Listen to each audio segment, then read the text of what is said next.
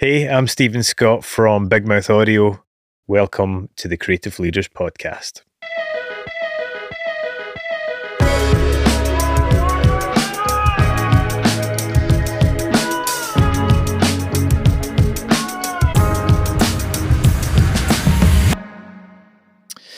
Okay, Jon, welcome to the Hi. podcast. How are you? Uh, I'm great, thank you. Uh, I'm only a, a, week back from a, a holiday, uh, so I'm just just about to remember my name and uh, where I work and, and what I uh, what I do for for a living. It's slowly coming back. nice. Would you, did you go somewhere nice? Uh, yeah, I went to Menorca, which was a, a COVID holiday that had been cancelled, and we went back. And I've never been before, and I, I, honestly, it's it's really beautiful. I mean, I've I've in another life, I was in the military and I travelled around. I was in the navy and I went to lots of beaches uh, uh, in that job. And I have to say that the beaches in Menorca delivered. They were, yeah, there's one beach in particular called Son Saura, which is a virgin beach. You can't get to it. Uh, there's no services. There's just a guy with a wheelbarrow selling melons and, and papaya and, and just this beautiful, beautiful beach. Uh, yeah, absolutely loved it. It was great. Sounds perfect. Sounds a lot better than what the weather's like here in Glasgow right now. Um, so yeah, we, we were just kind of chatting there before we, we started recording. So you mentioned there you're in the Navy previously and now yeah. now in the kids entertainment industry. Um, let's kind of let's kind of ju- jump into it and you know give us your origin story, tell us tell us your background and, and oh, uh, the context. Well, I mean, it's it's it's con- it's quite convoluted, isn't it? Uh, uh, yes, I, I, I grew up in Plymouth uh, as a young lad. I wanted to be uh, I wanted to be a designer. I wanted to be a graphic art- artist.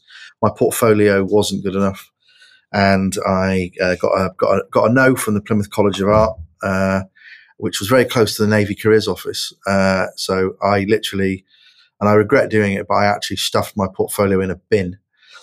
Uh, by Bretonside bus station and walked down the road to Union Street and walked into the Navy Careers office and said, what's going on. And uh, yeah, they offered me a job as a radio operator in the Navy. And so anything to get out of, uh, you know, small town syndrome. I lived in a little village just outside Plymouth called Plympton. And I just wanted to anything really to just to get get away. So I, I joined the the Navy. I did eight years, went everywhere, spent some time in Hong Kong before the handover and the Gulf, and uh, yeah, uh, an incredible, incredible experience. One that I really hated at the time as a young 18 year old man. Didn't like it at all. But on reflection now, now that the age that I am, looking back, I go, well, actually, do you know what? That's, that's pretty cool. It was a pretty cool experience to have. You know, I don't know many 19 year olds who were jumping out of helicopters onto, uh, onto oil tankers in the Straits of Hormuz, uh, like I was, uh, you know, back in the late 80s. Uh, so yeah. and then, and and then I went to uni. I wanted to be in media. I went to uni, went to college, and it's just luck, really. I, I happened to be working with the internet uh, in the very, very sort of mid 90s, 96, 97. So we put uh, we put the student newspaper online. Uh, we messed about with web pages, you know, getting trying to get Netscape up, all that sort of stuff. Just stupid stuff that you know didn't think was going to go anywhere. And then obviously, you know, the internet happened, and uh, yeah, I graduated from uni, went to London uh, with about two, maybe two years of experience of building content for the web, which was like, you know, two years more experience than anybody else they were interviewing. Uh, and they offered me a job as a, as a content editor or producer at, at Disney, uh, which was, I didn't even know it was a Disney interview. I just thought it was another one of these uh, you know, recruiter interviews. I've been to so many. I walked into this building, there was a Mickey Mouse in the foyer, and I was like, oh, this is interesting. And I, I, I got offered a job on the spot. And I phoned my dad up and said, should I take this job at Disney? And he was like, are you, are you, are you stupid? I was like, uh, what? He goes, yes, obviously take that job. so, yeah, so that was it really. Uh, yeah, did six years there, uh, which was, I, I, it just, if you want to understand sort of marketing and entertainment and that whole world, there aren't many better places on the planet to pitch up at and just learn everything you know, about that world and that space. So I did six years, and then I left uh, and set up Jollywise in 2006 uh, to pay the mortgage. Really, it was just me and one other girl called Kath at the time, and then the company sort of grew and grew and grew, and we're we're about 23, 24 people now, uh, and yeah, and every day is different. Every day is different. I, I, I do love it. It's uh, digital is just such a fun space to work to work in, especially in the kids space, because you're always kids are early adopters, so you're always trying to like, what's the new new thing that kids are into, and how can we how can we be there? Uh, how can we be there? How can we know it? How can we learn it? So that when clients come knocking and saying, "Hey, have you heard of this? Uh, you know, this new Roblox thing?" You're like, "Oh yeah, we we're aware of it. Yeah, we know about it." Uh, so yeah, uh, that's kind of I think the one thing I would say to anyone listening in terms of like origin stories is vo- I volunteered for everything as a as a as a kid. Uh, anything that was going, I put my hand up for and said, "Yeah, I'll have a go." Uh, and I think what what happens, I think there's something magical in the universe when you volunteer and put yourself out there for anything. What happens is you end up more often than not finding yourself in the right place at the right time. Uh, I think if you don't, if you just sit there and don't volunteer for anything, don't sort of chuck your hat in the ring. Uh, I think life has a sort of a habit of just kind of just sort of bypassing you. Uh, but if you're sort of there, willing, uh, yeah, just things seem to sort of happen. It's it's a weird, weird, weird, weird, weird thing. Yeah, no, I totally, I totally agree with that. It's a mixture of kind of creating your own luck, but also just putting putting stuff out there, and you know, the more you put out there, eventually it kind of comes back on you, doesn't it? Um, yeah, it does. So you, you, you mentioned there every day is different um, at Jollywise. So for for those who aren't 100% familiar, tell us a little bit about uh, Jollywise as a company, the kind of clients that you serve, and the work that you do. Sure. So, uh, so we play at that intersection between sort of family, children, entertainment, and education. That's kind of the place we like to play the most. So, we're quite thankful that a lot of the work that we do these days is very sort of purpose driven. Uh, so, uh, you know, the world's changed a lot, and a lot of brands have realized that actually, if they want to kind of if if they want to kind of resonate with the consumers of today and tomorrow, they need to be demonstrating that actually there's a bit of purpose behind their brand. They're not just about selling the next thing. So, so that what that's meant is that we've managed to get to, to work on some really great brands, but do some really really interesting stuff. So the kind of clients that we work with uh, on a regular basis, we do we, we do a lot of work for the BBC. We're on their roster. We're one of a handful of of, in, of games companies that that make content with purpose for, for those guys. But we also work with Disney, uh, Warner Media, uh, Nickelodeon, uh, Universal, uh, Milk Milkshake. Uh, I'm just trying to think who else. Uh, PBS in the US, and then a whole host of other kind of companies and brands that want to. I guess tell stories in a maybe slightly different way, interactively or, or, or through gaming. I mean, right now, if a cross section of what's going on in the studio at the moment, we've got we're building a game for uh, young children about their feelings for Sesame Street. Uh, we're in the middle of building a huge climate uh, campaign for Warner Media, trying to encourage kids to take more. Uh, well, kids want to be more active in the climate uh, change conversation, so we're building tools to help them to do that. Uh, we're, we're working on a, a new uh, movie for Disney, which is coming out in October. Uh, and we're in the middle of building a game all about football for the, the BBC. Uh, that's just off the top of my head. Amazing. So, why children's media? Why why that industry? Um, what what attracted you to it so much fun. It's so much fun. I'm a massive kid uh, I really haven't grown up. If you ask my wife, uh, actually ask ask my kids, uh, I, I, just you know it's I don't know if it's like just a flat refusal to to, to want to grow to grow up a little bit, but it's it's such a serious industry uh, as well as it being so fun. I mean, I don't. I can't think of more important things to be doing than kind of encouraging and educating and uh, inspiring the next generation of, of, of of human beings.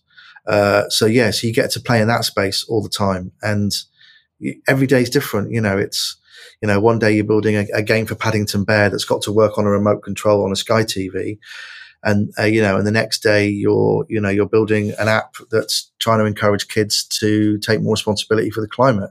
You know, and then in and around that you're doing all sorts of you know daft stuff for social media for for Disney or whatever. So yeah, I mean it beats building pension calculators, uh, you know, or you know, no offense to anyone who, whose whose core business is doing that. It's just not us.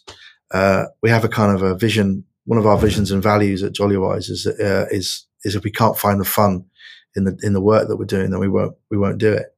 And and we, we sort of stick to that. If we, we sit around and we'll go, does this smell and look like fun? And they go, no, it doesn't. We go, well, let's not do it then, because life's too short. It really is too short to be working on just drudging through stuff that you just can't bear. Yeah, hundred percent. Is and is is that a a core value that you've always had from day one? Um, you know, a lot of people listen to this. You might might be thinking to themselves, "I'd love to get to that position where we can effectively say no to projects that just don't resonate with us." Have you have you were you in a position when you started out where you perhaps had to take on projects that weren't fulfilling. Yeah. yeah. Oh God, yeah. I mean, so when I started in 2006, we were pretty much we would do anything for anyone. You know, I mean, I mean, I'm not saying we built websites for arms dealers or to, or you know tobacconists or anything like that, but there was a kind of a we had a we had a we had a talented team of people who had a very very sort of diverse skill set, so we could do lots of different things. Uh, but it made us miserable and it sort of made us sad. I remember going up to Southampton once on a train, sitting in a in a client meeting with a let's say a financial services company that I won't name, where we were going through a 200 bullet point scope of work, where it was like 12.1.a user is logged in, 12.1.b uh, user is logged out. Yeah, and, we were, and I'm just sitting there looking at the ceiling tiles, going, "What am I doing here? What this is just this just sucks." I hate this. And then, unfortunately, I had a kidney transplant uh, in 2014. Uh, I had diagnosed with kidney disease. So uh, I had two years of being rather poorly. And then I sort of just dropped off a cliff and I needed a transplant. Uh, my wonderful sister gave me a kidney, which I, uh, obviously I can't. There's just not enough words in the in the English dictionary to to thank her with.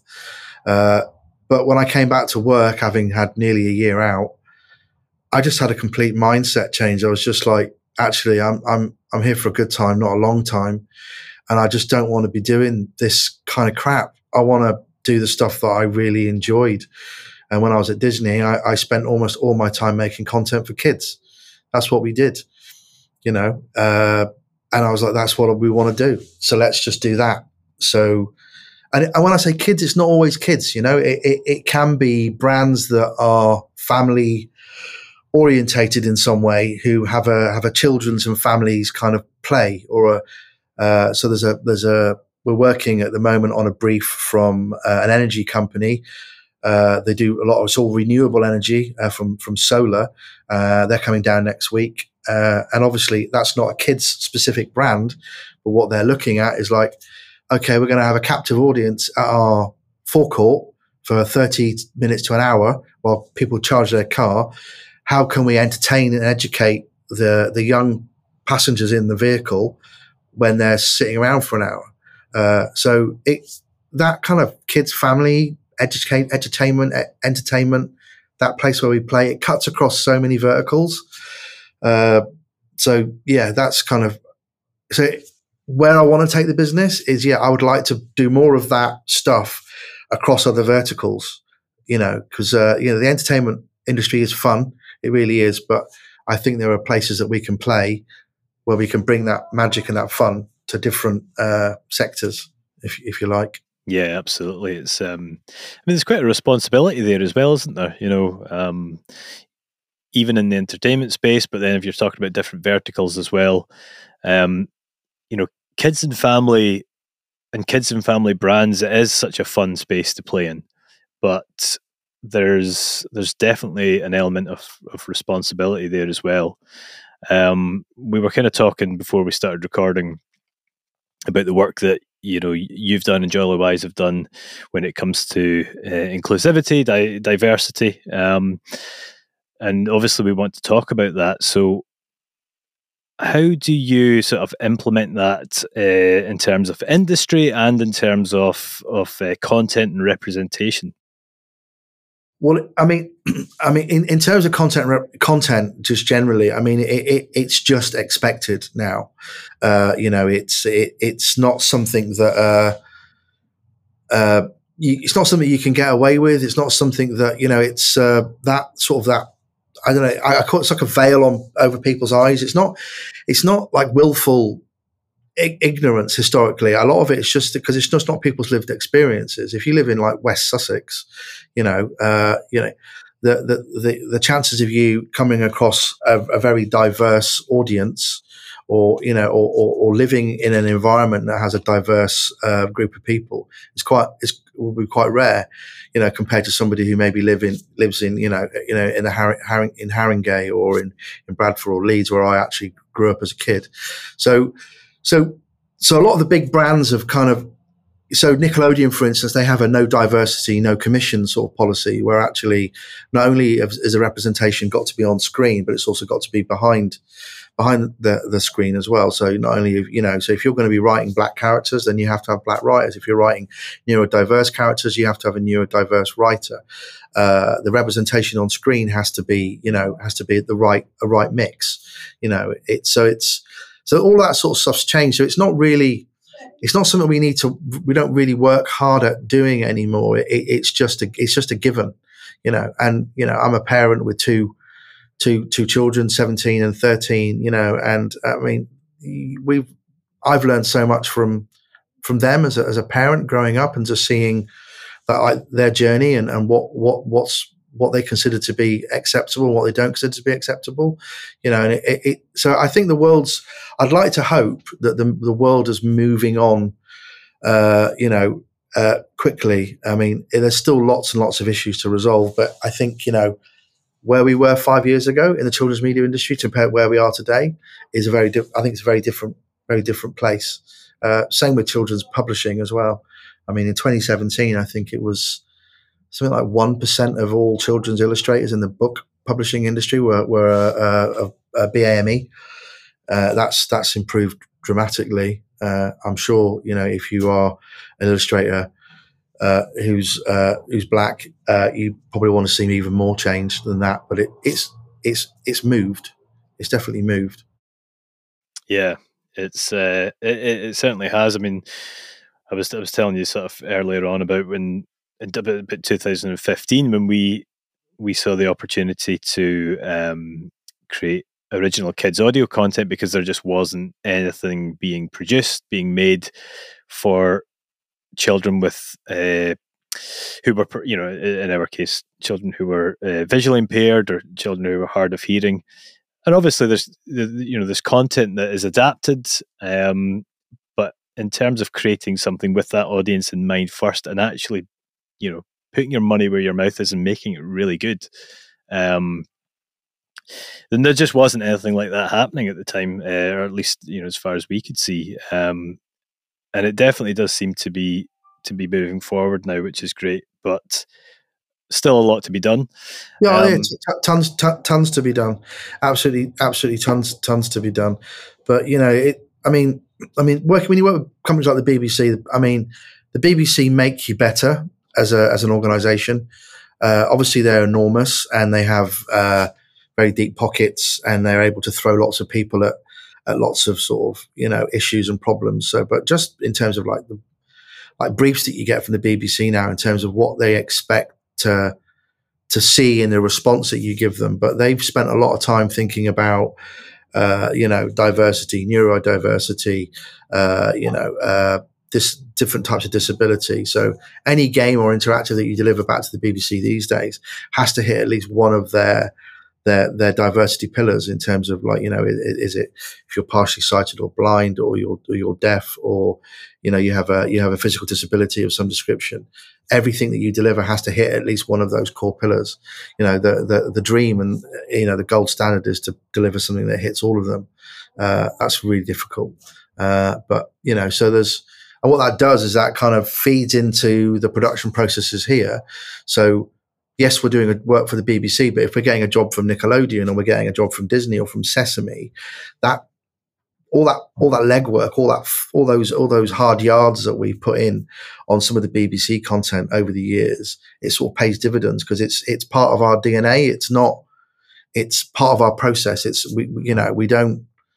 It's not we're not getting clients coming to you saying, "Oh, have you you know other is everything you're designing, uh, you know, is it, is it in line with sort of color blindness, uh, you know, uh, regulations and, you know, and, and it's like, yeah, that's, that's a, that's a standard. Do we use sort of dyslexic friendly fonts? Yes, we do. It's, it's all this stuff that we, we, you know, it's what, what, you know, it's what, it's part of our secret sauce as a, as a, as a, as a children's agency, I think, is that, you know, it, it's, there are lots of people out there who say they can do kids content, but we've been doing it for 16 years and we really know what we're doing. Is there why do you think um, that it it resonates so much with you as a business owner? Um, it's obviously something we need more of in the industry. It's obviously uh, you know a very important issue. But why you know there's there's lot. What I'm trying to say is there's lots of studios and uh, business owners there who it who are, it, it's maybe more of an afterthought for, or it's more a case of the client then has to come to them and say, "Right, we need you to make sure that." You know you're you're representing this group and this group. But again you know having, having chatted to you previously it's it's obviously something that's that's that, that resonates with you a lot more than perhaps does with other studio owners. Why you know why is that? I don't stephen to be honest i don't i don't re- really know. I mean when when i started on the secret story draw campaign which is a, a, an inclusion and diversity campaign that i started up with the the children's media industry. I, I, am I'm quite well connected, without sounding like a like a like a dickhead. I'm not. I, I have I have quite a good connect, uh, quite a good network, but not brilliant. Uh, so I started off with this campaign. So I'm I'm I'm white, if you hadn't noticed. So I, here I am going. I want to do something about inclusion and diversity, uh, and then immediately stopping and going. Well, actually, this is a bit worrying. Am I going to kind of you know? Am I going to get like sort of labeled sort of white savior complex and all this. So I phoned up people like Darren Nartey, who's uh, you know is a commissioning editor at ITV and is black, and said, "Look, sh- should I be even like considering doing something like this?" And he was like, absolutely, mate. You know, you know, you're it's, it's about allyship, and you know, this is you're absolutely the right person to do it. So having someone like him, kind of, you know. Sort of put his sort of shoulder his uh, his shoulder into me and say, yeah, "You can do it." So we we sort of we sort of started off with that, that. But I sort of approached it with a view because to answer your question, I wanted to understand what you know. Like I'm I'm a white guy. What's you know I, I'm never going to be able to understand the lived experience of someone who's black or brown. I'm just not. But I wanted to understand what everything. So you, so I went and I interviewed and I spoke with loads and loads of people in the industry about it. Uh, and, and so this is a bit of a woolly sort of an, uh, analogy, but when my wife was pregnant, when she fell pregnant, uh, up until then, I hadn't seen a pregnant person anywhere. I just was completely blind to it. So, and then the minute that Sarah told me she was pregnant, I saw women with bulges everywhere, pushchairs. It was just all of a sudden, like my lived experience had changed. A veil had been lifted, and I saw it everywhere. And and the, and the moment you recognise that actually there is a there's a disparity in society, and you know representation isn't where it should be. You see it, ev- you see it everywhere. You just start to see it everywhere. You watch University Challenge, and you're like, well, why is there like four four white kids on that team and four white kids on that team, and you know, and so it it so why does why is it so important? I think it's because I can just I just I just see, I just see it everywhere, you know, and it, it's like, well, it, if it, it's not difficult to it's not difficult to in, include all of that as to whether whether it's you know whether it's neurodiversity or or it's you know ethnic diversity or whatever. If it's something you can add in, it's something you know, uh, or not even add in. It's something you can start with. Then I think you're in a in a good place. And I also have a very young team now, and that's an expectation. That's just that's just an expectation now of of people that come to work for for businesses. You just you just you can't get away with that kind of old modality of of, of thinking. You know. Yeah. yeah. So true. Am I, crapping, am I, crapping on a bit, bit much here? Sorry. No, no, not at all. No, it's uh, it's it's amazing how you know you were kind of saying there. I've got I've got three kids, and my sort of middle child is neurodiverse. He, he was diagnosed uh, with autism, autism spectrum disorder, about a year ago or something. And that, um, that's interesting. My my my uh, my Ellie, my my thirteen year old, we got the diagnosis just before we went on holiday. So she is uh, really right. She's also autistic, uh, and I, I mean, we thought about we thought she had been for a while uh, but we got the, the, the, yeah, we got the full report the other day. And, right. uh, yeah, it's interesting because she's, she's going through uh, unmasking phase at the moment. Right. Is, uh, it's, it's challenging as a parent because it's, uh, a lot of the things that she was probably avoiding or masking or, uh, of sort of, she's like, actually, I'm free to, to, to be my full authentic self now. And actually, I am to, you know, I'm gonna I'm gonna put my foot down about things that I don't like or don't want to do. So, and you know, two weeks in holiday, where with a with a newly sort of diagnosed autistic 13 year old girl uh, who's going through puberty and has wants to own her own own it was it was challenging at times. And anyone out there that's or has got an autistic child, including you, I, I hope sort of recognizes what what it is I I mean. Yeah, hundred percent. I mean, we're uh, you know, I guess you know, you could say we were fortunate that you know Lewis is uh, three. You know, so he was you know he, he was about two, two, two and a half when when he got the initial diagnosis. Um, you know, so that's that's been fortunate enough that we. Well, can, that's really young, right? Uh, yeah, yeah. Did, I mean, how did you? How did? How was that? Did you? Is that something you guys picked up on, or was it like? Is it? Was it? Yeah. It well, it was. It was probably about a year and a half. You know, up, up until he was about a year and a half, he was developing. You know, very very typically. Um, you know, he was he was talking and um, and and you know just doing everything that a year a one one and a half year old should do.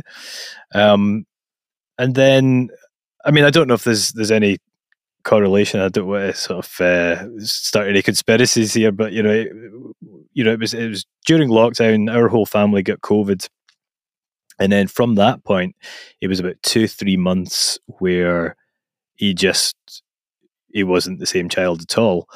Um, and then he never he never returned, and you know he stopped speaking. Um, he, he, started developing, uh, uh, you know, stimming. Um, different types yeah. of stims, you know. Yeah.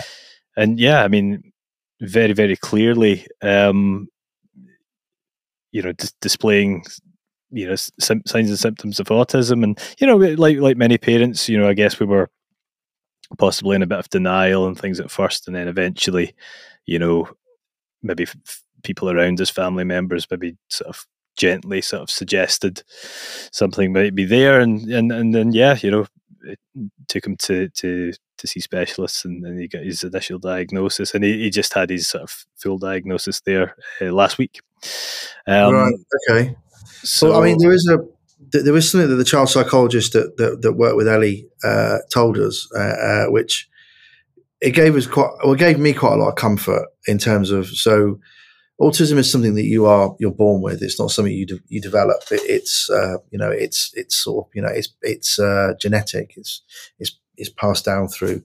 Uh, so that you know we looked into it, and actually I've got some autistic cousins uh, on my my dad's side, and Grace and Sarah's got some you know some autism in in her uh, her side.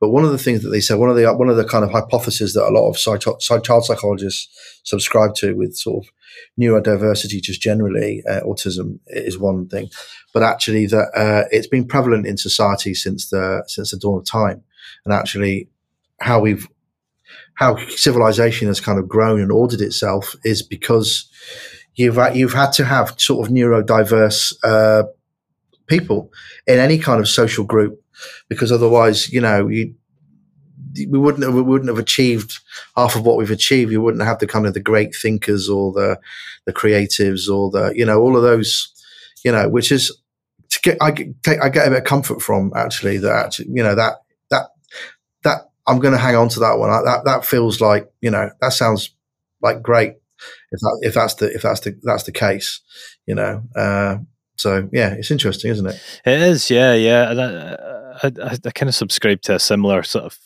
frame of mind around that as well. It's um, especially especially when you look to the future and you think about things like AI and all that kind of stuff. And I just feel like those kind of unique thinkers, people, and you know, as, as you were saying there, you know, historically, you know, people with autism are they have a unique way of seeing the world, and I think that's you know a trait that is going to be more and more valuable to society um, as we go forward. Yeah.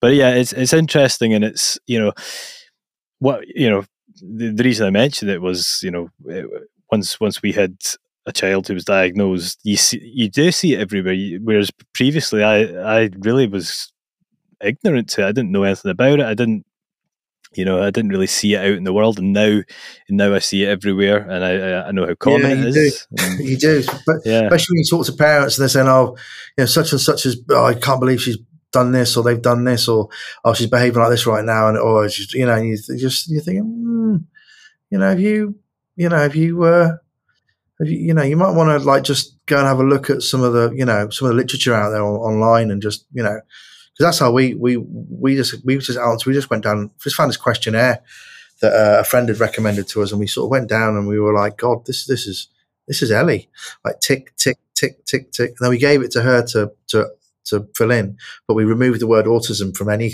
any of it, and we gave it to her, and she went, "Is this an autism questionnaire?" And we were like, "Uh, yeah." She's like, "Yeah, I thought it was." Well, I am, and I'm like, right, okay, cool. Well, we, we, we don't know that, you know. So actually, her reaction when we were told, we told her that like she'd been diagnosed as officially autistic, she went, yes, like that. So she really, yeah, she was really pleased about it because I think it all just gave her, yeah, not closure, but it kind of gave her like a right. That's that's what this is. Actually, you know, I can authentically say now at school, I've got autism, and that's why I'm behave the way I do at times. Absolutely, yeah. Yeah. No, it's, it's it is interesting. It's great to see more more content producers and, and, and, creators kind of you know thinking about these things and and uh, you know representing these things and creating content that fits around the lives of, of these people and these kids. Um, so we we want to talk about uh, your your journey into original IP. Um, and I, I, think we should jump into that just now because we could probably talk forever about that. Um, so, so tell us about so the, the the IP that you have developed and recently had commissioned, Stan and Gran. Yeah, that that one.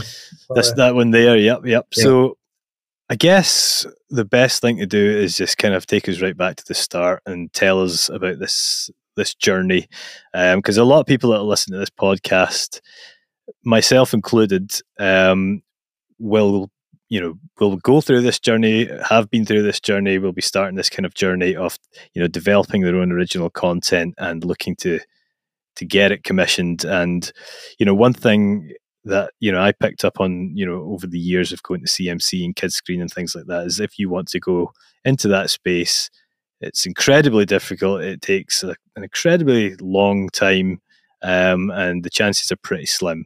Um, but we have a very positive uh, case study here. So yeah, I mean, take us through I, that journey. I wouldn't disagree with anything you just said. Uh, I mean, uh, I did. I'm, I'm, not a prolific LinkedIner, but I, I, do use. I go on LinkedIn quite a lot, and I, I recently posted an article about what I like to call the sort of four the four P's. Before I kind of get into the like how we how Stan and Gran came about. But like the four P's for me, it, it, it's it's it, it patience is that is is number one. You have to be really really patient, and when I say patient, you need to have something else to be doing. You can't just that's not I can't just be your thing. I want to get a kids TV show made, and that's it because you're just gonna you will go mad, uh, and, or, and you'll be broke because there's you know so you need to have so patience you need to have passion for it you know you really need to be passionate about the idea because it it, it, it, it might be seven years, uh, you know, from having that idea on a beach in Cornwall to actually it becoming a thing, if ever. So you need to be really passionate about it. Otherwise, you're just, you know, there's just no point even starting. Uh, and then I think, uh, uh, what's the other one I had? Uh, I can't remember the other, other one, but but the other, but the third one is people, and you need to surround yourself with with human beings that, that share the other P's that you you you know to be to be patient and to be you know to be pers- to persevere and to also have the passion because they're the people that see you through. You know, they're the ones that kind of help you help you through and and and, and keep you going. Because if you haven't got, you don't surround yourself with people that are passionate about the project you've got, then yeah, you it's very hard to sustain to sustain that. So so Stan and Gran itself is a I would say semi autobiographical. Uh, I I uh, it's a love letter to my grandma, really. So my my, my nana Marsh, my nana Mason. Uh, so I, I remember as a young kid spending quite a lot of time with her, being out in the countryside with her. She used to throw me into blackberry bushes and uh, into hedges and point out wildlife to me and and and and, uh, and press flowers and, and all of this this sort of this sort of stuff. Uh, and it you know and it really really sort of resonated with me. Uh, and then I was a dad and I've got kids and they spend a lot of time with my mum, their grandma.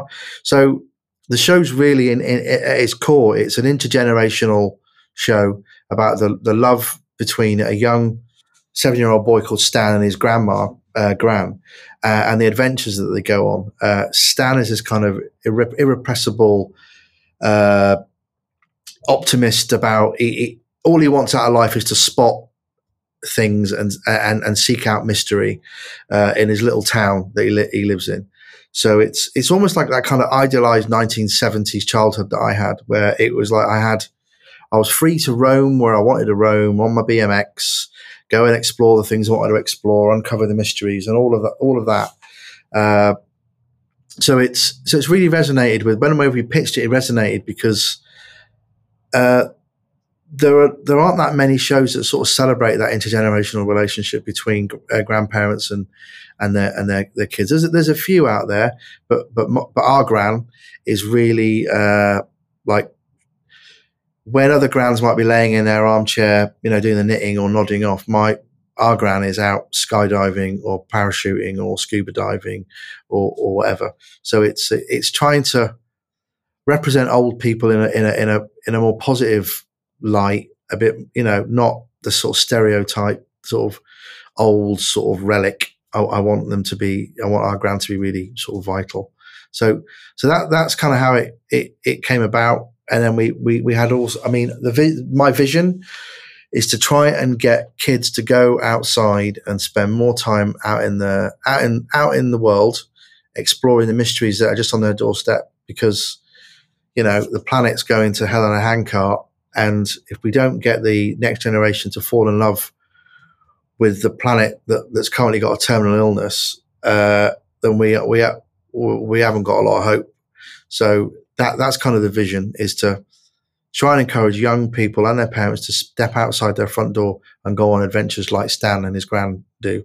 So that's the you know that's the the big the big vision for it. So so take us then to the to the start of um, you've you've got the concept, you've got got the idea. What what's your first what's your first move uh, when you have that? Did you start piecing together, you know, like a Bible, a one page characters, or you know, what's your first step once you kind of have that concept of that idea? So what what we did was rather unusual. So what me and uh, Daz, the illustrator, did was we uh, we wanted to make a book that we could put under the Christmas tree uh, at the at the end of our kind of labours, we were like coming up with the idea and what the world would look like and the characters and all of that. And then we, I wrote a very simple story, just featuring Stan and Gran uh, and their adventures in in. And we we did loads of concept art and we put it all in this book. We self-published it. We didn't publish it, publish it. We just had it printed ostensibly, 24 copies, and we put them under the tree. And I had that in my bag when I went to Kidscreen, along with uh, I would say, sort of very loose story beats of of the world with all the other characters in it. So Stan, Gran, Gran, the baddie, uh, the, uh, and then we added some other stuff in as, as we went. But I had that book and some artwork with me, and I just showed it around to a couple of people. I didn't pitch it. I didn't go, "Hey, we've got the next big," you know, and all of that stuff, because it just makes me want to throw up. Uh, seeing people pitch, it's it's horrendous. I mean, I, I props to anyone who can sort of pitch. I mean, you know, there's a guy called Adam Redfern who is a writer, and he rehearsed his pitch to me, and it was amazing. It was absolutely brilliant, and it was full of energy and enthusiasm and fun and laughs. And I was like, wow, I'd buy that show tomorrow, you know. And uh, yeah, and I don't think he had much success at his first market pitching like that. So you know, I don't know, you know, I don't know what you do uh, when it comes to sort of that. So I just showed it around a little bit, and I showed it to one person in particular, and they burst out crying uh, at the artwork, and they was like, "Oh my god, this kid is so gorgeous, so delightful, reminds me of my son." Uh, can uh, can you send me it? So I sent it to them, and then when we got back from Kidscreen, uh, yeah, they they said, look, we want to make it into a TV show. Would can we come on board as your co-production partner? And I was like, yeah, sure. I hadn't really pitched it around. I didn't go pitching it around to all the, you know, there's this thing uh, for anyone who, who doesn't know about kids IP, but I'm sure this is a familiar thing for you, Stephen. But there is, there's this, there's this kind of, it's just almost, it's, it's, it's this kind of conundrum. Uh, so you go to a broadcaster. So you go, you line up PBS, BBC, Nickelodeon, Sky, whoever it is. You line them up, and you get the meetings in. If you get the meetings in, you go on and you pitch, and your show's amazing. And they go, "This show's brilliant. Love this show. Who's your co-production partner?" Go, I, I've, oh, I haven't got one. Right. Okay. Well, look, come back when you've got a co-production partner. But yeah, we love it. We love it. Cool you go on the other side, you decide you're going to go pitch loads of co-production partners. You're going to go pitch all these big studios, your Blue Zoos, your Aardmans, your Jellyfishes, whoever, and you go, look, check out the, the, the, show, and they go, oh, this show, this is great, this is fantastic, we love this, this is really, oh, we could definitely see us making this. Yeah, we could do this actually. Yeah, who's your broadcaster? I haven't. Uh, mm, I don't have, a broadcaster. Yeah, we'll come back when you've got a broadcaster. So then you're sort of stuck in this kind of hinterland where you've got co-production partners who love it, but you haven't got a broadcaster. You've got broadcasters who love it. You haven't got a co-production partner.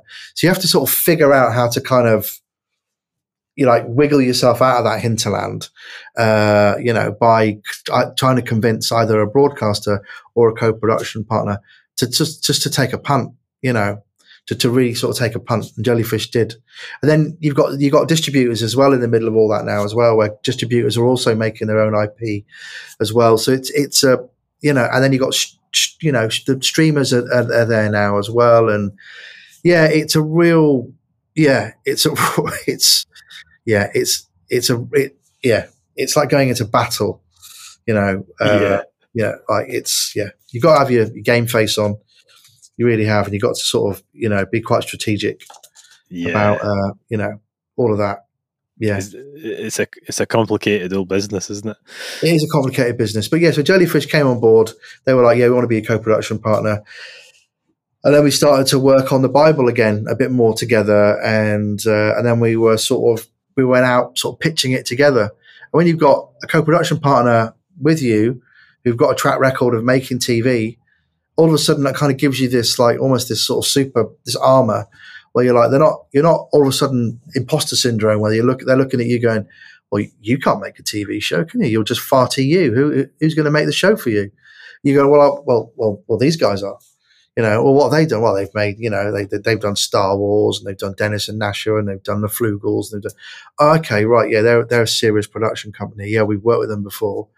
Uh, so that you know, that's sort of that's what you're hoping for is to get somebody that's sort of, you know, somebody that broadcasters know and like and have worked with before and trust. So that actually, you know, they might not know you. They might think you're the, you know, the crazy guy. But if you if you manage if the crazy guys manage to convince these guys, then you know that's a tick in the box. Absolutely, yeah. It's funny how we, we were talking earlier about how how small the the the kids and family industry actually is and it's absolutely tiny. It really is tiny. You have to be yeah it's not i don't think it's a place for incredibly outspoken human beings. Uh, i think you know i think if you can be outspoken if you're actually righteous but if you're just gobbing off for the sake of it you know or you're you know you've had a bad experience i, I just think you just got to keep your powder dry because there's probably somebody who's had an equally shit experience with somebody, and word just gets around, you know. But if you're going to be one of those people that's just, you know, has no problems just hanging shit on somebody, uh, you get found out really quickly in this industry, and you know, I no one wants to work with you. You know, it's why the industry's full to the brim of really nice human beings, and uh, you know, having worked at places like Disney, you know, uh, uh, which is a, a, lovely company to work with, but you are exposed to people that maybe aren't as aren't as warm and fluffy as the as the kids as the kids businesses, you know. Yeah, yeah, you know, absolutely. ever go ever go and try and uh, ever go to a uh, like a procurement meeting with Tesco's when they're uh, like you know deciding which uh, which which toys they're going to take for Christmas. I mean, God, those guys are brutal. you know, they really don't take any prisoners, you know. And it's like, yeah, that's not the that's not a business I want to be in. No, really, no. Just, you know, I know it's it's. I have to say, um, uh, you know, CMC every year and Kidscreen. It's it's just such a particularly. I think I always think CMC. There's just such a nice kind of vibe, you know, around around Sheffield. You know, when when you go there and and you know the people in that in that industry, it's you know it's very kind of laid back and and yeah, just just nice nice to be around. Yeah, it's weird, isn't it? I think uh, it's not weird. I, I, everyone genuinely wants you to do well. I think because the children's media industry is like this kind of this kind of this sort of ecosystem that only really survives if everyone does does okay.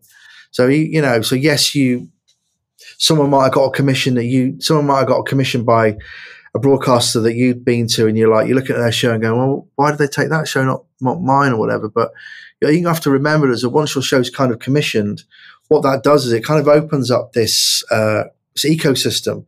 So you've now got a show that's commissioned, and now so you've got like you've got writers that you, that, that are looking for work that can now get work, and, and illustrators and animators and art departments, and so it's this kind of you know, it, it yeah, it's yeah, it sort of it, you know it sort of opens up an opportunity for people to to actively get to get to get working, and I think that's something that I'm only starting to come to get my head around now.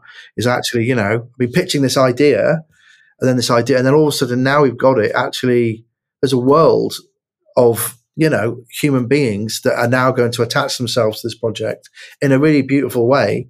You know, directors and head writers and writers and and you know uh, lead viz dev people and illustrators and animators and and and, and all that stuff. And it's on it to me, it's so exciting.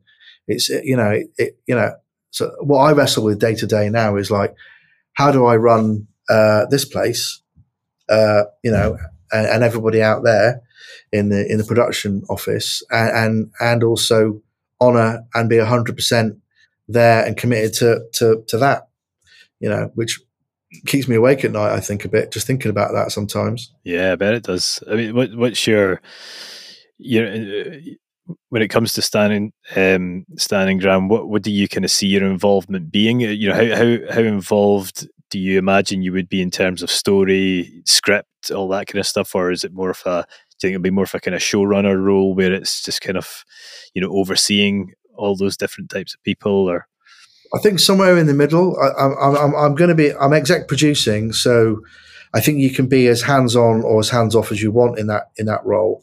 But obviously, because it's original, original, e.g., it's not based on a an optioned book or anything. It's come out of my head, and it's part of it's my li- part of it's my lived experience, and quite a lot of I say quite a lot of me or people I know are in, inhabit some of the characters in that show. Uh, it's not to say that you know writers and aren't going to bring like a whole host of magic to it, but I'm definitely going to need to be around uh, at the start. Once we get the once we get the skeleton of this thing and the bones of it and the structure of it together, uh, yeah, you know, there's but then there's a whole host of other things. I mean, the Stan and Gran as a as a I mean, broad, broadcasting. I mean, we could talk for hours about the state of uh, terrestrial broadcasting, which we don't have time for, and, and where streaming is, and, and where gaming is, and where, where the audience is these days. But I think a lot of people now are, are seeing very much TV shows now as, as part of a part of an overarching IP strategy. It's not I've got the TV show done. TV show done. I'm done. you know, this is on TV. It's actually well, it's on TV, but actually, what's the Roblox play going to be? What's the digital play going to be? What's the apps play going to be? What are the games plays going to be? I think there's a guy, Evan Shapiro, talks about this. Uh, I don't, I don't, I'm probably getting paraphrasing him really badly, but it's like, uh, it's like, it's, and what else? That's what your, your consumers are now asking. It's like, and what else? Okay. So where are you?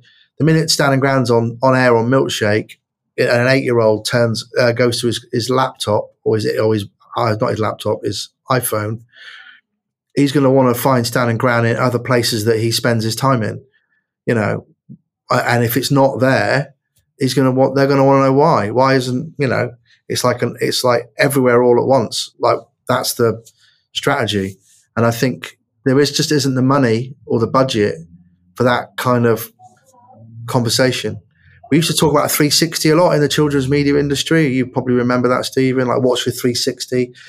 And actually, what that usually meant, and people might uh, come after me for this, for what I'm going to say, but for me as a digital uh, expert, 360 to me was usually just a can you give us some ideas, Jon, to put on a PowerPoint presentation so we can show to the broadcast that we've thought about it, but actually no one's paying for it. No one's paying for it and no one cares. That that was pretty much it, you know, not that long ago. I think that just changed, but there's no investment for it. So the 360 really is now okay, you've got a TV show but what's your but what is your Roblox play? What is your Fortnite play? What is your app? What is your uh, what is your game? What is your books, your licensing, your merchandising, all that other stuff? But like, where is all of that? Because and who's paying for it? Because you know there is no one paying for any of the digital content for Stan and Gran. It's just been it's it's a given. It's a it's assumed because we're the you know we're we're yeah. the we're, we're, it's RIP that and we are going to go mad. We're going to go nuts on it. We're going to really go crazy on on the digital stuff. But it'll be, you know, it'll be it'll be at our cost, uh, you know. But obviously, we benefit from any any returns that come back that way. But it's an investment decision that you have to make up front. You have to think about it. You can't just stick it on TV now and sit back and and wait for. Uh, you know, and wait for money to roll in. You know, get season get season two and then season three, and then set up your master toy line and all that. It's just not I just don't. I just don't think it works like that anymore. No, no, no. That's it. And do you think that that was that played into your advantage? You know, when when you were sort of pitching it, that you know, in terms of like you know digital products and taking it to other places, you know, do you think broadcasters were kind of thinking, well, Jolly no. would be the place we'd go? I honestly don't think no. they were thinking it. I mean, I'd like to say yeah, uh, but I mean, we put together a 45 slide digital strategy deck on like where we would take Stan and Gran and what, you know, what would be the, you know, what would we do on Alexa with Stan and Gran and what would, you know, and all of that. But I don't think that, I don't think that factors heavily into the decision making that goes on when you've been given a terrestrial commission because it, and it's not their fault either. It's like so many like people are gobbling up gobbling up rights, left, right, and centre. That you know, it's like it's yeah, it's and and the and the and the, the, kind of you know the advance that we've got from Milkshake is is incredibly generous. Uh, you know, uh, but across the piece, advances that you get now from broadcasters like compare like now compared to ten years ago are aren't they're not they're not they're not big. They're not they're not big. So you have to make up the shortfall up through either you know co-productions, partnerships, or slicing and dicing up any rights that you've got in return for investment into the the, sh- the show. So, so you have to be. I think you have to be a particular type of person to want to have a. You know, there are, there are there are lots of people I know who work in digital and streaming who will turn to me and say that the le- you know the lemon's just not worth the squeeze anymore with uh, terrestrial TV, uh, and they may be right but I want a I want a TV show. I want to be on TV. I want I want Stan and Gran to be on Milkshake. You know, I sat in front of Milkshake 17 years ago with a one year old between my legs. You know, mum, mum, mum, mum, mum, mum, milkshake. You know, and watching Peppa and all that stuff. And that's where I want my show to be. You know, I, I want it to be on there and go, wow, look, I can't. Our full circle, my life's gone. Actually, that channel that I watched with my my kids growing up has now got my show on it. Yeah, I mean that's magic, isn't it? Yeah, absolutely. I, actually had uh, a similar experience just last weekend. I took my kids down to my parents' house, uh, which is about a sort of hour and a half drive from where I live, and um, I'm always kind of saying. Yeah, shall I put on, you know, Zombieville? That's that's our podcast. And my son, my oldest son's six now, um, six and a half. So he's kind of at an age now where he can finally listen to it and enjoy it, you know. And I put it on in the car, and he's laughing at the jokes, and he's asking me, you know, what's the such and such going to do now? And he's, and it was kind of like the first time in about seven years of making the show where I had actually had instant feedback of, oh wow, this is actually, you know, kids actually like this.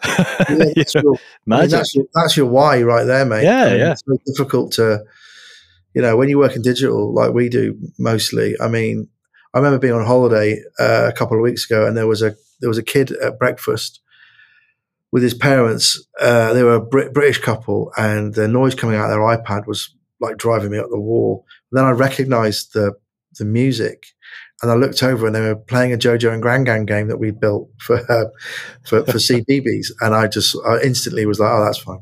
Yeah. I mean, usually I'd be like, you know, like giving the parent like a stern look, saying, "Come on," you know, it's like you know, it's breakfast time. You know, Yeah. can't you like Can't you, like, can't you turn the volume down a little bit? But I was like, oh, he's playing one of our games. That's fine. Yeah. Turn it up. So yeah, but you don't very, but you very rarely see see that because it's all digital. It's all out in the, it's all ones and zeros. It's all out Yeah. the ether. Like yeah. every now and again, you know, you get a bit of feedback. Either like you see someone playing a game, or uh, yeah, or quite often when Ellie was a bit younger, she'd come home and say, "Oh, some kids at school have been playing your horrible histories game, Dad," and they say it's really good. I'm like, "Oh, great, that's good, thanks." yeah. That's amazing. Um, I'm I'm wary. I'm wary of your time uh, just now, Jon. Uh, so I was because I was I was going to kind of ask where you know um, once it's been commissioned. Uh, so what was that? Uh, the, the the the point it got commissioned was that sort of you know uh, again was it at Kidscreen where that happened or Uh, it well, we did, yeah. I mean, there's actually at MIP we had this. Uh, me and Natalie had this. Uh, it was just. It's kind of crazy if you can imagine a boardroom being sort of constructed inside a conference venue. So there's no ceiling, but you can hear the hubbub going on outside you. And we were we were wheeled into pitch to Nickelodeon, and it was everybody from Nickelodeon round the table, like US, Australia, you know, Middle East, that everybody, all the big wigs all sat around a table, and me and Natalie had to sort of pitch Stan and Gran uh, there. And I think that was where, obviously, Milkshake's owned by Nickelodeon. I think that's kind of where we sort of we sealed the the deal, really. Or that was, I think, we crossed the Rubicon and we were like, right, we're in. And then Milkshake, uh, you know, gave gave us the commission. And Milkshake, they were I mean, we had COVID in the middle of all this, so we we, we kind of we were sort of commissioned subject to you know uh, finance. You know, we uh, a long time ago, you know, we had this bit of paper saying, yeah, we, we want the show, we're going to commission it, uh, subject to finance, and then and then finding the finance was just a nightmare. That and that's probably the biggest challenge that anybody in out there will find is how do you find the money? Where do you find the money?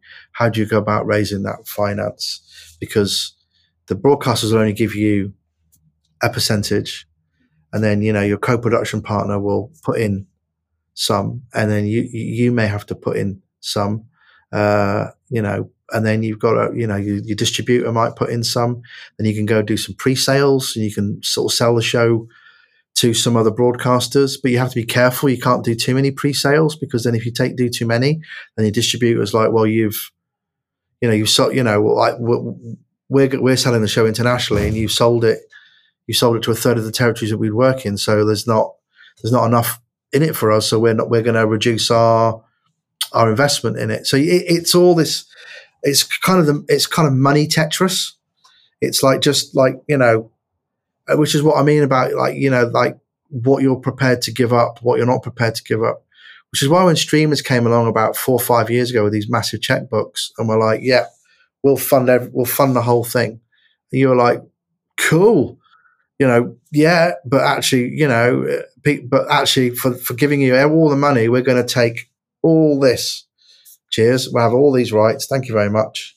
You know, so yeah, you get your show made, and it goes on to you know a streaming platform. Uh, but then you're not getting anything else. You're not getting any digital game rights or publishing rights or any of those other rights because they've taken a lot. So it's yeah, it's yeah, it's it's a it's an interesting journey. You know, I think you know that's why Kidscreen, which is really funny. You talk about Kidscreen. Well, at Kidscreens, you always see these the, the, these kind of like slightly crazy older people uh, walking around with an IP idea because they've they probably made their money in banking somewhere, and yeah. their, their, granddaughters likes a bedtime story that grandpa tells, and he goes, you know what, I'm going to go to Kidscreen. I wear a really zany shirt, and I've got this really like naff idea, and I'm going to pitch it to the broadcasters because I've got loads of money, uh, so I can almost afford to like like fund it. I remember one year there was a guy pitching to uh, a lovely lady called Helen Mac- Helen McAleer, who was ex Walker Books uh, she's a consultant in her own right now, but she's uh, she's like go, the go to.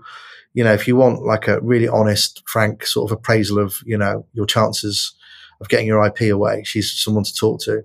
And we were at this table, and this guy turned up with a multicolored shirt on that was like the flag of every nation on it, a waistcoat, uh, and a and a little ponytail. So the alarm bell started ringing, and then he got a flute out Oh, I know. And he started putting his flute together, and we were like, "What? What are you pitching, mate?" And he's like, "The the magic." You're pitching the magic flute, right? And we were like, "Yeah, yeah, we, we we we you don't need to play your flute." he's like, "No, no, no," and he was putting his flute. It was just, you know, and you get lots of those kind of people at, at Kidscreen, uh, just sort of uh, not crazy. That's probably unfair, but let's say incredibly eccentric. Yeah, uh, people who. So in amongst all those a lot, and then your actual proper professionals and then you coming along with you know far to you rocking up with your IP. it's quite it's quite hard. So my bit of advice for people is to try and get yourself quite well known uh, at Kidscreen. You know, put yourself about a bit. Make sure people realise that you're a, you know, you're a you're a serious serious person. You're not a, you know, you're not a, yeah, you're, you're not, you're, not, you're not a flip guy. Yeah, because you know people don't have a lot of time. Eh, eh, broadcasters don't have a lot of time, you know, and there's nothing worse than sitting down with a broadcaster and really wasting 15 minutes of their time where they could have been listening to a really great pitch. Yeah, yeah, absolutely. So when is it going to be on screens? Uh, the contract says April 2025, uh, first episodes. So, uh, so then uh, is when it. So we start production in Feb. Uh, so we've got we've the lux we've got quite we're, we're very we've got this luxury of having you know quite a long run in to production, which means we can get writers in in place. We can start to flesh out what the story beats of that what the story springs might be for that first maybe 13 or 20 episodes we can get a writer's room sort of start to think about what that might look like uh, yeah so which is you know and the reason you know, I mean, I don't have the Tory government to thank for anything uh, at all. I don't want to get political, but I mean, the one thing that that, that they have done is they've increased uh, an uplift in animation tax credits, which I, I hate to say it, but without Rishi Sunak and the chance of changing that, I think that's kind of what got us over the line financially, because the we had the had that uplift in tax animation credits that just closed the gap.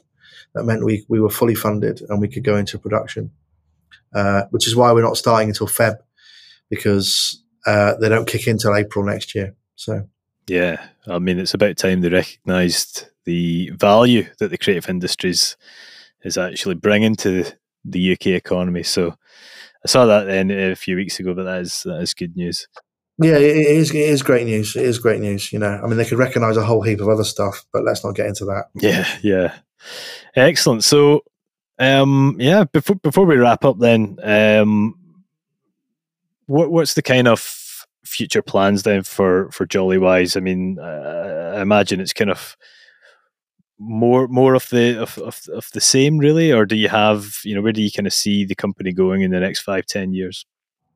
Um, it's really weird because I, uh, I really love what we do, and I, I, I, I think it's fair to say, and, and, and if you ask any of my team, I might have, I was probably, I'd fallen out of love with the company maybe four or five years ago. We, we it was very, you know, I had a, I had a shareholder. Uh, like a lot of shareholder stories, uh, we had very conflicting views on the way the company should be run uh, or how, how it would work. And you know, during lockdown, we kind of came to an agreement uh, that you know uh, that, that he would he would leave, uh, and he left. And and what that did is kind of it gave me a sort of re-energized me a little bit. It was terrifying to get the business back because he he had a lot of the levers of the business, and uh, uh, to get the company back, and then to actually to put my money where my mouth is, really, and actually de- prove and demonstrate that I can run the company effectively. And actually, I've really, I've really, I'm really loving it right now. I, we're doing a lot of really fun stuff. We're moving into some really, really interesting areas. Having said all of that, I'm 54, right? So you know, Stan and Gran is kind of you know, was part of my sort of retirement strategy uh, uh, at one point, you know, that I would have a successful digital production company that was doing really well and making good money and, you know, paying everyone's wages and paying me a stipend and Stan and Gran would be the thing that I would sort of retire and sort of noodle with that and, uh, you know, while, whilst living on a, living in a, in a little place in Cornwall and rowing my boat across the estuary uh, that that's you know that's the that was the that's the that was the dream. Uh, I don't know I don't know where that is right now. I, uh, I have a really great leadership team at Jollywise, and I'm trying to grow that team, uh, give that team more experience. Uh, you know, make myself a little less important to the company's sort of overall well-being. Uh, you know, be less. Very hard to, to, to get. It's very hard to to to get out of the way of yourself at times when you've got a company, you know. So it's learning to get out of the way to allow people who are better, better than I am to to actually sort of take the company forward. Uh, and and my role, hopefully, is there is just to maintain that structure, you know, and to be there when they've got you know big big problems that need need a need an answer or a solution. But that's that's the plan is to grow that leadership team so that they sort of take ownership of the company. And then what that looks like, I mean, does that mean an acquisition for Jollywise? Maybe. Does it mean a merge? Maybe. Does it mean we stay as we are? Maybe. Does it mean the company buys management buyout? I don't I don't really know what that looks like at the moment. All I know is I'm having a lot of fun. Uh, but I also know that I'm 54 and at some point you know, I like I need to get off the merry-go-round because running a creative services business is a merry-go-round. It is it's a little hand to mouth. It's a little bit you're only as good as your last gig. You're you're constantly looking at your pipeline for Q1, Q2, Q3, Q4. You know what money's coming in, what money's going out. Uh, you know uh, all of that stuff, and it, and you know I've been doing that since 20, 2006, and it's it's it can it's knackering. It's it, you know it is knackering, and you have to get back up on the saddle every, on the horse every year, and go okay, we didn't do well this financial year, but let's let's go again. You know, uh, and you know we've we've never we've never we've never gone we've never lost money uh, in the in the entire time I've been running the company. But we've had years where they've not been great, and we've had years where they, it's been really great. So it's uh, yeah, it's mean, that's a whole other podcast. I think, like yeah. how do you maintain how do you maintain that kind of passion and that uh, you know running a creative services business for for for as long as uh, as I have. Uh, yeah, it's and I think it's because I love it, I, and I think it's because we work in kids and we get to work on new cool stuff really regularly. Uh, uh, that's probably why. Uh, yeah, well, before we let you go, uh, Jon, we have a kind of closing question on this podcast oh, no. that we ask everyone. Um, and that is if you could be remembered for one thing, what would that be? Um, now, it could be personal, it can be business, it can be both. Uh, st- I think sto- I think a storyteller. I think anyone who knows me well, well enough will know that I've I I've probably got a story or an anecdote to fit most occasions. Uh, you know, some of them probably not for public consumption. some, some, some of them are. Uh, but yeah, I'd like to be remembered as, as a as a storyteller, and probably a a, a nice guy despite himself. I, you know, I you know I, I am often labelled by people as being a little bit a bit grumpy, but it's I'm really not grumpy. I have a I have an absolutely huge heart. I just uh, I, it's just I have a kind of resting resting asshole face. I think is the you know, and I don't and, I, and it's absolutely yeah uh, yeah. I love telling stories. I love making people laugh. I just need to tell my own face that sometimes. So, but that's what I like to be remembered for. Fantastic. Well, I think you're going the way the right way about it. I mean, having you know a show commissioned and, and you know and, and, and going to be a milkshake. I think there'll be a lot of people who would, you know, dream to have that kind of success in their life. So, yeah, this has been an well, thanks, absolute. Yeah, yeah, yeah. No, no, no problem. Those, yeah, it's very. I, am very difficult at putting things into perspective. I, I, always there's always feels like there's a life's always felt like there's a bend in the road for me, and like it's always like what's around the the corner, and quite often it's sort of. I forget to sort of sit on the bench and just have a look at the bend and go, well, let's have a look at where I've come from. I'm always like looking at what's around the corner and actually, you know, yeah. So when people sort of when you say things like that, it sort of stops me in my track a little bit and go, yeah, well, actually, yeah, I've, I've I'm I've done all right, haven't I? I'm doing I'm doing all right, and I've done all right. Yeah, I need to get off a break at times. I think so. I think uh, as creative people, we quite often don't stop to recognize what we've achieved because we're always thinking about what's next, what can I do? Here's an idea, you know. Um, yeah, I think I think you know it's it's a lot of people probably think that same way of you know if I just stop for a minute and look at what you have achieved. So yeah, been, stop for a minute and you're going to atrophy and it's yeah. all going to it's all going to go away. Yeah, know, yeah. Just sort of like run out of your hands like sand. It's like, oh, creative juice is gone. yeah. So yeah. Yeah. Well, right. Well, look, Stephen, really nice to to, yes. to talk talk to you. Uh, uh, yes. Are you going to stop record in a minute and then we'll uh, yeah questions off camera? Absolutely, yeah. So um, yeah, thanks so much for joining us. It's been an absolute pleasure, Jon. Um, yeah, thanks again. Well, thanks for inviting me. Re- really, uh, yeah, I've really enjoyed it. I didn't know what I was. Yeah, I hadn't prepared what anything. what you were in for? yeah, exactly. Yeah. yeah.